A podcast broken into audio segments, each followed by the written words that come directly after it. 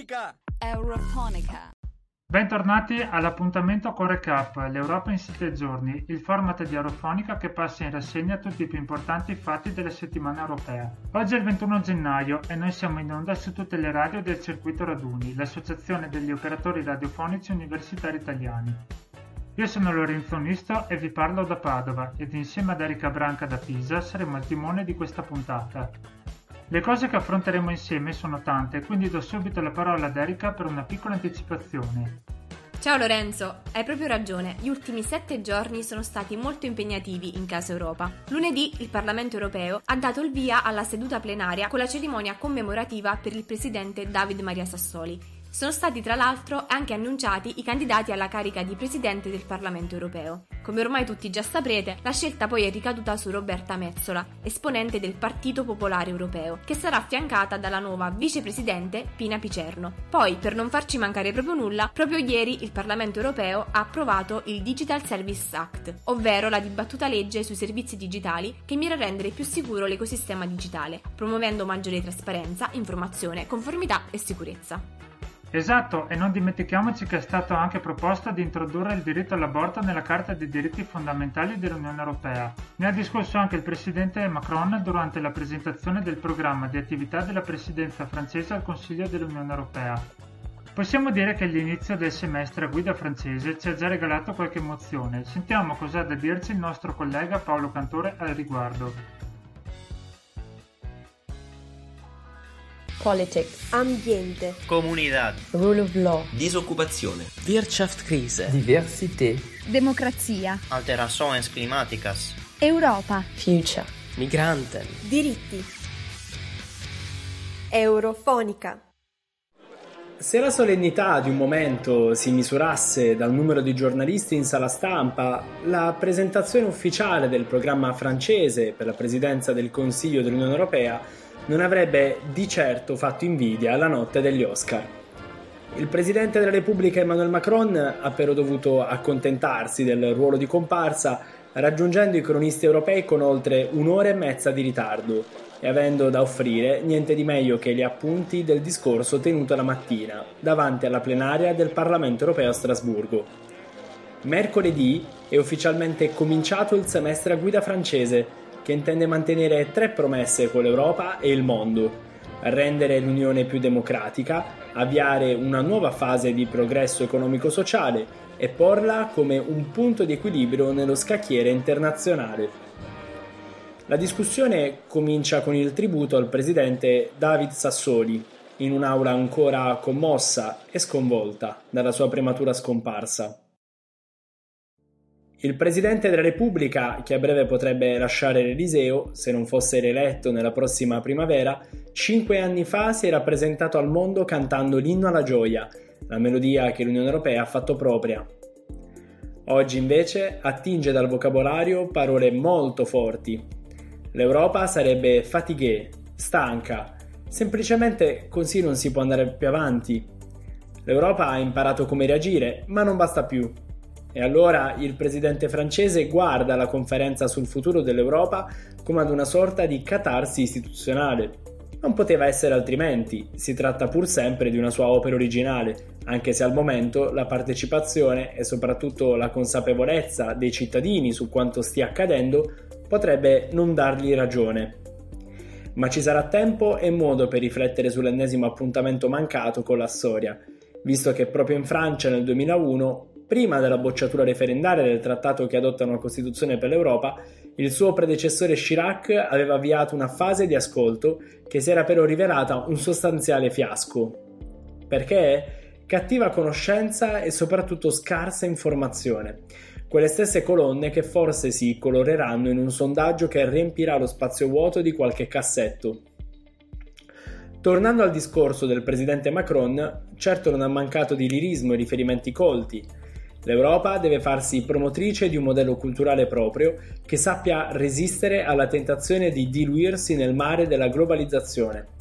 Un modello che si compone di un retaggio culturale e morale comune che attinge a piene mani nel passato. E a proposito di passato, tra l'iniziativa all'ordine del giorno del presidente ci sarebbe proprio la sua riscrittura. Secondo lui, gli storici migliori dovrebbero riunirsi per riscoprire i legami antichi della storia comune, cito, dalla quale noi tutti veniamo. Certo, tra un po' parleremo anche del diritto all'aborto, dell'ambiente e di relazioni esterne. Ma in linea con quanto avviene in Francia, il Presidente della Repubblica ha più o meno esplicitamente fatto trapelare il suo sogno di scrivere una storia ancora più eurocentrica di quanto già non lo sia. Cogliendo forse di sorpresa la Presidente Mezzola, Macron ha poi proposto l'inserimento dell'aborto nella Carta dei diritti fondamentali. L'idea è stata subito ribattezzata Pacte Veil, in ricordo di Simone Veil, sopravvissuta alla Shoah, eletta Presidente del Parlamento europeo e da lungo corso politico. Alla fine degli anni 90, da ministra della salute in un governo di destra, Simone Veil vinse la lotta per la depenalizzazione del reato di aborto. Ma al netto dei convincimenti di Macron, cambiano sensibilità etiche e religiose, modi di vivere lungo l'asse est-ovest che ancora rappresenta una faglia su molti temi identitari spinosi, come il ruolo della famiglia, delle donne, così come del legame tra religione e Stato. Il secondo grosso impegno è invece quello ambientale e riguarda soprattutto la nuova proposta della Commissione europea sulla tassonomia verde per il via libera, a certe condizioni, anche alla produzione di energia nucleare. Su questo punto però Francia e Germania sono separate in casa e finché non si parleranno sarà difficile ipotizzare un accordo. Dove invece il motore franco-tedesco vorrebbe accelerare è nel riconoscimento del potere di iniziativa legislativa al Parlamento europeo, oggi ancora soltanto della Commissione. Per questo, così come per il diritto all'aborto, è difficile non immaginare una riforma dei trattati. Occorrerà quindi raggiungere un accordo a 27 e poi cercare i voti nei parlamenti o tra i cittadini per le procedure di ratifica. Vi sarà chiaro quindi che il tempo di riforma dell'Unione potrebbe superare anche quello in scadenza di uno dei suoi principali promotori. L'ultimo dente su cui la Francia continuerà a battere è l'idea naftalina dell'Europe Puissance. L'Europa potenza deve recuperare il ritardo competitivo nel settore dell'innovazione tecnologica e della regolamentazione delle piattaforme digitali ma soprattutto l'Unione Europea deve riscoprirsi ago della bilancia nel delicato equilibrio tra potenze internazionali, su tutti Stati Uniti, Cina e Russia. Verso quest'ultima non è mancata una dichiarazione di intenti piuttosto vaga sulla questione ucraina, sebbene il principale problema eh, resta che l'Unione Europea non sia stata neanche invitata al tavolo dei grandi, mentre Biden e Putin risolvono al telefono le crisi internazionali. L'obiettivo è il mantenimento dello status quo, che significa pace. Anche aumentare la presenza dell'Europa in Africa per ridurre l'immigrazione irregolare ed avviare un nuovo dialogo nel Mediterraneo allargato dovrebbero favorire la pace. Non sarebbe la prima volta che un presidente francese lanci questo genere di messaggi, spesso lasciando trasparire una certa inquietudine da ex potenza coloniale. Un'ultima considerazione prima di lasciarci. Dopo che per un'ora sono stati richiamati il rispetto dello Stato di diritto e l'importanza della stampa libera, non si possono liquidare in 448 i giornalisti presenti in sala e collegati da remoto. Avremmo voluto fare le nostre domande. Se è vero, come dice Macron, che i militari non possono aspettare che resti qui, così come ascoltato dai colleghi di Total U Production, è anche vero però che l'Unione nasce proprio per evitare che potessero essere ancora colonnelli e generali a comandare. Non un granché come inizio, Paolo Cantore, da Forlì, per Eurofonica. Politics. Ambiente. Comunidad. Rule of law. Disoccupazione. Wirtschaftskrise. Diversità. Democrazia. Alterações climáticas. Europa. Future. Migranten. Diritti. Eurofonica. Benissimo, ed ora torniamo a parlare di quanto è successo a Bruxelles nell'ultima settimana. Come tutti ormai sappiamo, la notizia che ha dominato le cronache europee riguarda la morte di David Sassoli, che ha guidato l'Europarlamento negli ultimi due anni e mezzo. Ma chi sarà chiamato ora a coprire il suo ruolo? Andiamo a conoscere più da vicino, grazie ad Alessandra Sasso e Lorenzo Nisto, chi è la nuova presidente del Parlamento europeo. Eurofonica. Questa settimana è stata caratterizzata da un altro avvenimento importante. Vi abbiamo già parlato della morte di Davide Sassoli. Un altro fatto degno di nota è stata l'elezione di Roberta Mezzola a Presidente del Parlamento europeo. Oggi, con l'aiuto di Alessandra Sasso, che ha curato l'infografica di mercoledì su questo argomento, proviamo a conoscere questa persona più da vicino. Alessandra, puoi raccontarci per favore chi è Roberta Mezzola? Ciao Lorenzo, iniziamo col dire subito che Roberta eh, Mezzola è la nuova Presidente del Parlamento europeo, ha già in realtà un'esperienza nel campo politico, diciamo non recentissima perché faceva già politica eh, da giovane e poi si è avvicinata ehm, a lavorare per quella che è la politica europea già nel 2009 quando si è presentata alle elezioni pur eh, non, non, risultando subito immediatamente eletta. In realtà infatti lei poi è entrata a far parte del Parlamento europeo a partire dal 2013 in sostituzione di un altro candidato maltese. Possiamo dire che però sia nel 2014 che nel 2019 è stata rieletta con il più alto numero di preferenze all'interno del suo partito, quindi un successo. In molti la davano come favorita per queste elezioni. Qual è il pallino, insomma, qual è la preoccupazione? Lei ha espresso una posizione eh, in merito all'aborto non propriamente chiara, cioè non si è schierata a favore del diritto dell'aborto, essendo lei una mh, mm, parlamentare che ha una posizione pro vita. Questo ovviamente ha un po' eh, causato delle perplessità legate alla sua elezione, eh, che non hanno abbandonato diciamo, neanche nel suo discorso inaugurale, perché eh, comunque subito dopo l'elezione c'è stata la conferenza stampa in cui è stato molto centrale questo punto, come io ritengo giusto che sia, di chiarire un po' quella che è la sua posizione. Eh, questo chiarimento diciamo che non è andato totalmente a buon fine perché lei ha sostenuto che essendo adesso la Presidente del Parlamento europeo, lei adotterà e difenderà quella che è la posizione del Parlamento europeo, un po' come sancire che il suo singolo pensiero viene insomma in seconda battuta, che non è esattamente prendere le distanze o rimodulare eh, la propria posizione, ecco. Grazie Alessandra per questa tua risposta davvero molto piena ed esaustiva. Ascoltando un po' quello che hai detto nella risposta alla prima domanda, mi viene spontaneo analizzare quella che è la questione riguardante l'aborto. Allora, come avrai sicuramente notato in questi giorni che hanno fatto seguito appunto all'elezione di Roberta Mezzola, sono state sollevate molte critiche da tutti i gruppi politici del Parlamento europeo. Uno di questi ha riguardato principalmente l'aborto. Puoi spiegarci per favore quali sono secondo te le ragioni che hanno scaturito queste critiche? Come ti dicevo anche prima, il motivo di queste critiche è che in realtà Mezzola, che è, la, va detto, è la più giovane presidente eh, nella storia del Parlamento europeo ed è la terza donna a circa 20 anni dall'elezione di Nicole Fontaine, però lei ha, ha, più volte espresso una posizione pro-life, lei si è proprio dichiarata pro-life eh, nel 2018, quindi questo provoca delle preoccupazioni ovviamente da parte dei partiti politici ma anche della società civile. Diciamo che molti si sono chiesti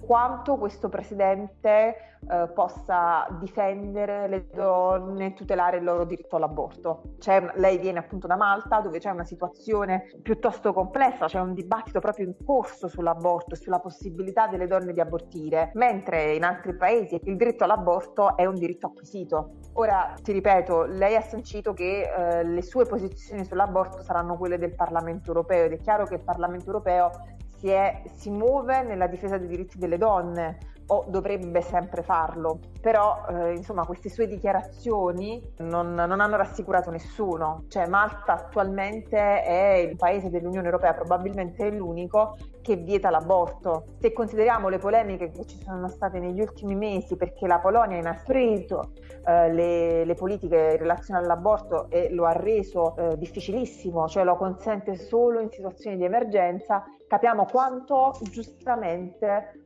eh, ci sia una sensibilità su questa tematica in Europa e ovviamente da parte di, della società civile e non solo politica. Molto bene, grazie ancora per questa tua risposta sempre molto piena di dettagli. Allora, vorrei concludere l'intervista con, con un'ultima domanda. Quali sono le mansioni principali che sarà chiamata a svolgere Roberta Mezzola nel suo nuovo ruolo di Presidente del Parlamento europeo? A tal proposito vorrei già anticiparti dicendo che lei ha dichiarato di voler proseguire la strada già intrapresa da Davide Sassoli e quindi ti chiedo anche, secondo te Come si potrà proseguire in questa direzione? Eh, questa è una domanda difficile, Lorenzo. Sicuramente quelli che sono i compiti del Presidente del Parlamento europeo in generale sono ovviamente la rappresentanza del Parlamento europeo sia all'interno, quindi con altre istituzioni, con altri organi europei, sia all'esterno, quindi nel mondo, eh, proprio appunto nella diplomazia, nel mondo politico. Poi c'è il ruolo di sovraintendere i lavori del Parlamento europeo e di tutti i suoi organi costitutivi e infine di esprimere il punto di vista del Parlamento europeo in apertura di ogni riunione del Consiglio. Sappiamo tutti che il suo discorso inaugurale di Roberta Mezzola è stato proprio quello di legarsi in qualche modo anche idealmente alla presidenza di Davide Sassoli, un europeista convinto, un difensore delle libertà e noi l'abbiamo ricordato nella triste occasione della sua scomparsa come un combattente garbato, fermo nelle sue decisioni, un garante della libertà e dei principi eh, europei. Ora sicuramente questa eredità non è facile da gestire eh, proprio perché Sassoli era un presidente molto amato, però io mi sento anche di dire che si parte da forse due idee diverse, cioè anche da concezioni diverse, da politiche diverse, quindi è, è tutto da scrivere questa nuova presidenza. I prossimi due anni e mezzo sono tutti da, da vivere vedremo se Roberta Mazzola riuscirà ad essere in continuità con Sassoli. Magari ecco, ci sorprende al di là di queste critiche o di queste perplessità iniziali. Grazie mille Alessandra per il tuo approfondimento. Noi intanto continueremo a seguire ed a monitorare l'operato di Roberta Mezzola. Ci aggiorneremo nelle prossime puntate. Ora andiamo a vedere invece quali saranno le priorità da realizzare nell'immediato futuro dell'Unione Europea. Ce lo racconta il nostro collega Simone Pavesi in un estratto della sua intervista ad Antonio Tajani, l'attuale vicepresidente del Partito Popolare Europeo.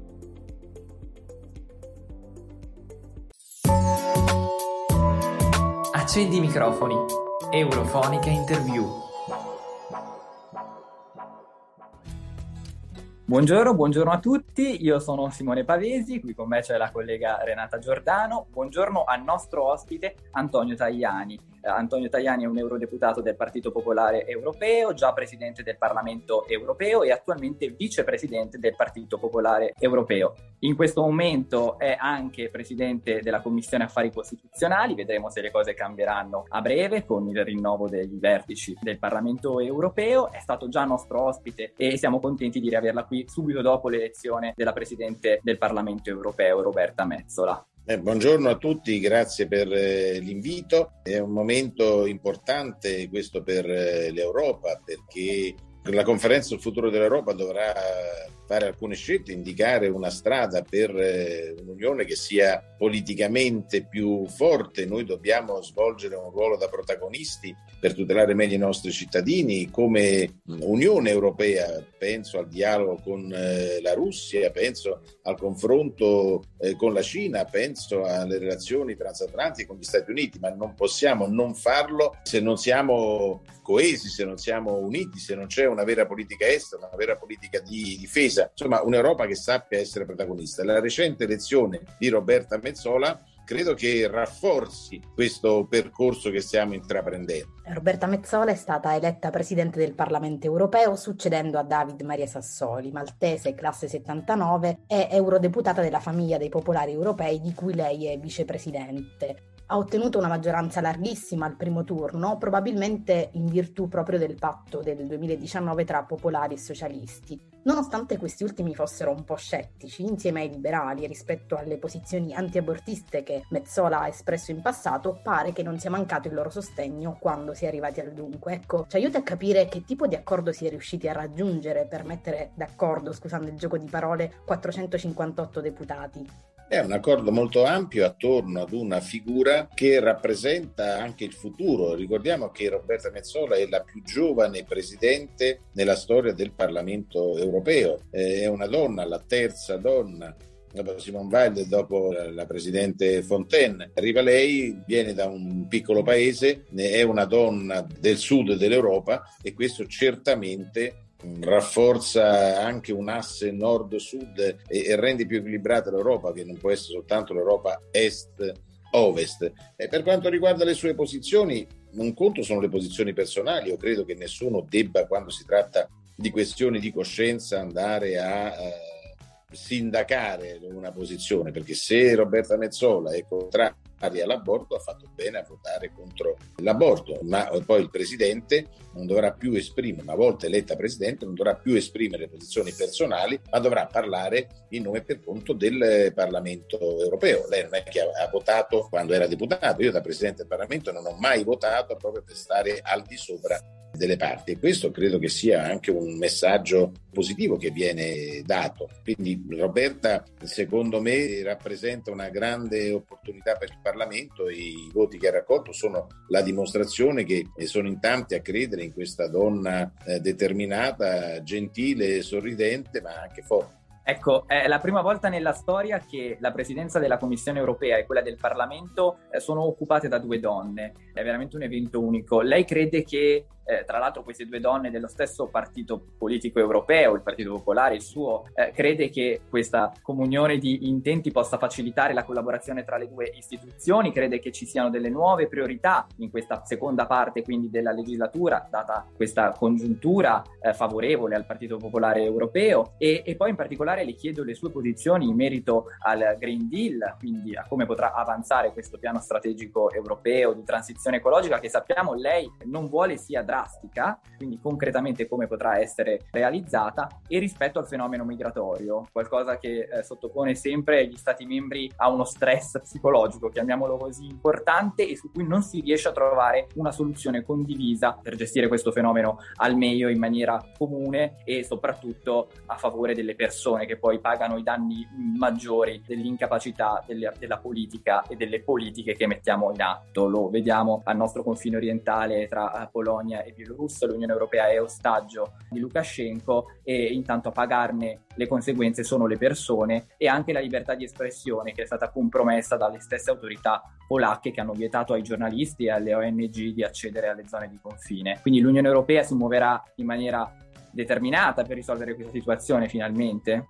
Servirebbe una conferenza per rispondere alle domande. Per quanto riguarda le due donne e i vertici dell'istruzione, credo che sia un fatto positivo. Eh, le donne hanno sempre una marcia in più, eh, che poi siano parte della stessa famiglia significa non molto. Io credo che il Partito Popolare Europeo, che, è la più grande forza politica in Europa, sia in grado di offrire alle istituzioni persone di grande qualità. Sono di grande qualità sia eh, Ursula sia Roberta. Lavoreranno insieme, è bene che ci siano donne e questo chiude anche una stagione dove c'erano poche donne alla guida delle istituzioni. Abbiamo perso per la politica anche la Merkel credo che sia giusto che ne emergano altre. Per quanto riguarda la transizione ecologica, io sono assolutamente favorevole a un'Europa più verde, eh, però sì, dobbiamo essere in grado di saper conciliare la lotta contro il cambiamento climatico con, insieme alla lotta con, contro la povertà e si combatte la lotta contro la povertà sostenendo l'economia reale, cioè industria e imprese. Ecco perché ho sempre detto che il recovery plan deve avere fondi importanti a disposizione per sostenere sia l'industria sia l'agricoltura in questa azione di forte cambiamento. Poi c'è la questione delle risorse energetiche, un altro grande problema. Eh, io ritengo che si debba mettere dietro le spalle eh, l'era del carbone, debba esserci una fase di transizione dove eh, bisogna utilizzare di più il gas, bisogna lavorare di più sulle energie rinnovabili e bisogna fare, come dice la Commissione europea, un'attenta riflessione sull'uso del nucleare eh,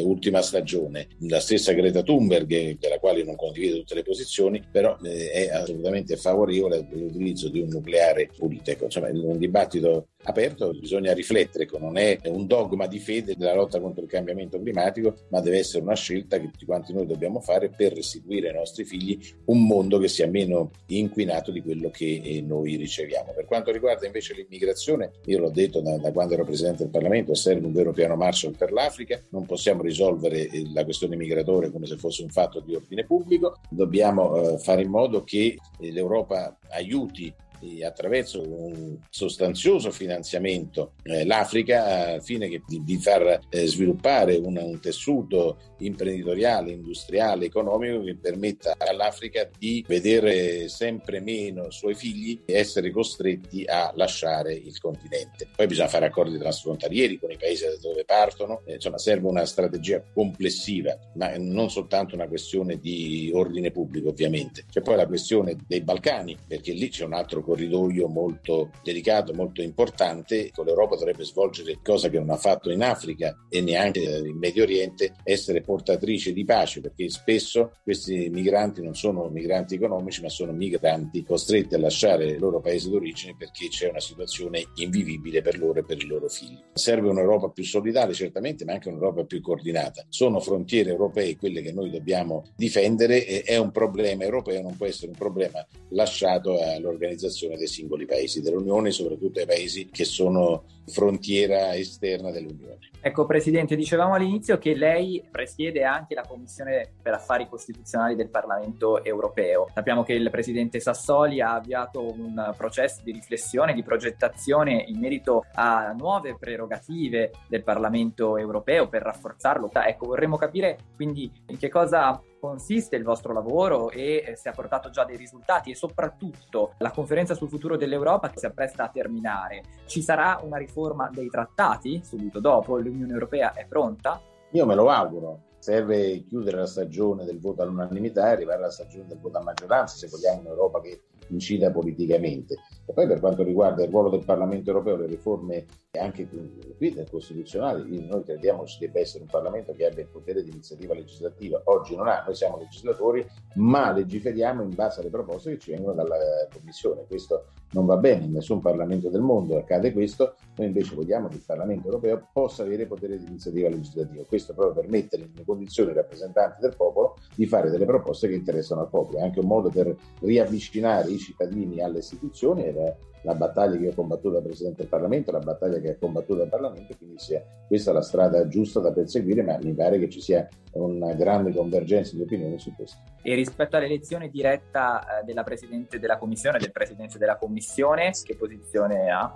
No, siamo assolutamente favorevoli, noi riteniamo anche che debba coincidere la figura del Presidente del Consiglio con il Presidente della Commissione in modo di avere veramente un, vertice europeo che possa rappresentare l'unità della nostra Unione, quindi il rapporto tra Stati e Commissione possa essere sempre più solido. Quindi bene l'elezione diretta, ma il, il, Presidente della Commissione deve essere anche Presidente del Consiglio, quindi unificare le due figure. Prima di salutarla, se ci può dire rapidamente quali saranno i suoi eventuali progetti futuri e se assumerà la presidenza di un'altra commissione. No, no, io intendo rimanere alla guida della Commissione degli Affari Costituzionali perché è molto importante per me continuare un lavoro intrapreso nella difesa di una istituzione come quella del Parlamento. Io credo che chi ha avuto il privilegio e l'onore di guidare questo Parlamento debba continuare a lavorare per difenderne l'autorevolezza e dalla Commissione Affari Costituzionali credo che si possa fare nel modo migliore questo lavoro. Ringraziamo allora l'onorevole Antonio Tajani per essere stato con noi e alla prossima. Grazie Presidente. Grazie, alla prossima, buon lavoro e complimenti a voi, giovani giornalisti.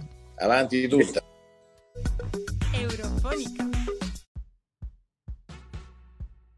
Ed infine, come argomento conclusivo, ci teniamo a parlarvi di una questione che sta tenendo banco sull'arena europea, la questione del Digital Service Act, approvato ieri durante la plenaria del Parlamento europeo. Che cosa cambierà ora per i giganti del web come ad esempio Facebook, Instagram e Twitter che quotidianamente operano nel territorio dell'Unione europea? Il testo, approvato con 538 voti a favore, passerà adesso al confronto in seno al Consiglio. È il primo provvedimento organico che pone un freno al controllo sul tracciamento dei dati personali personali messo in atto dalle grandi compagnie digitali nei confronti degli utenti.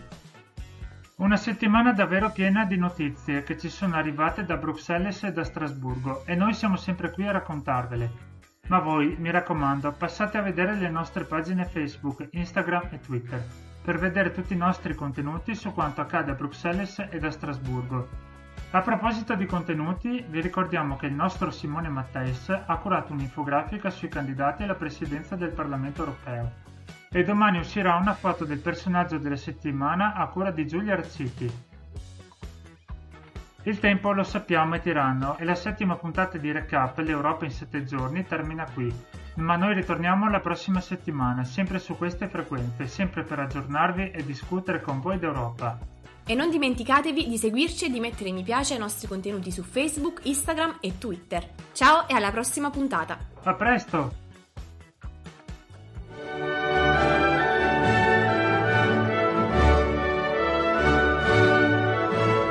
Eurofonica! Eurofonica.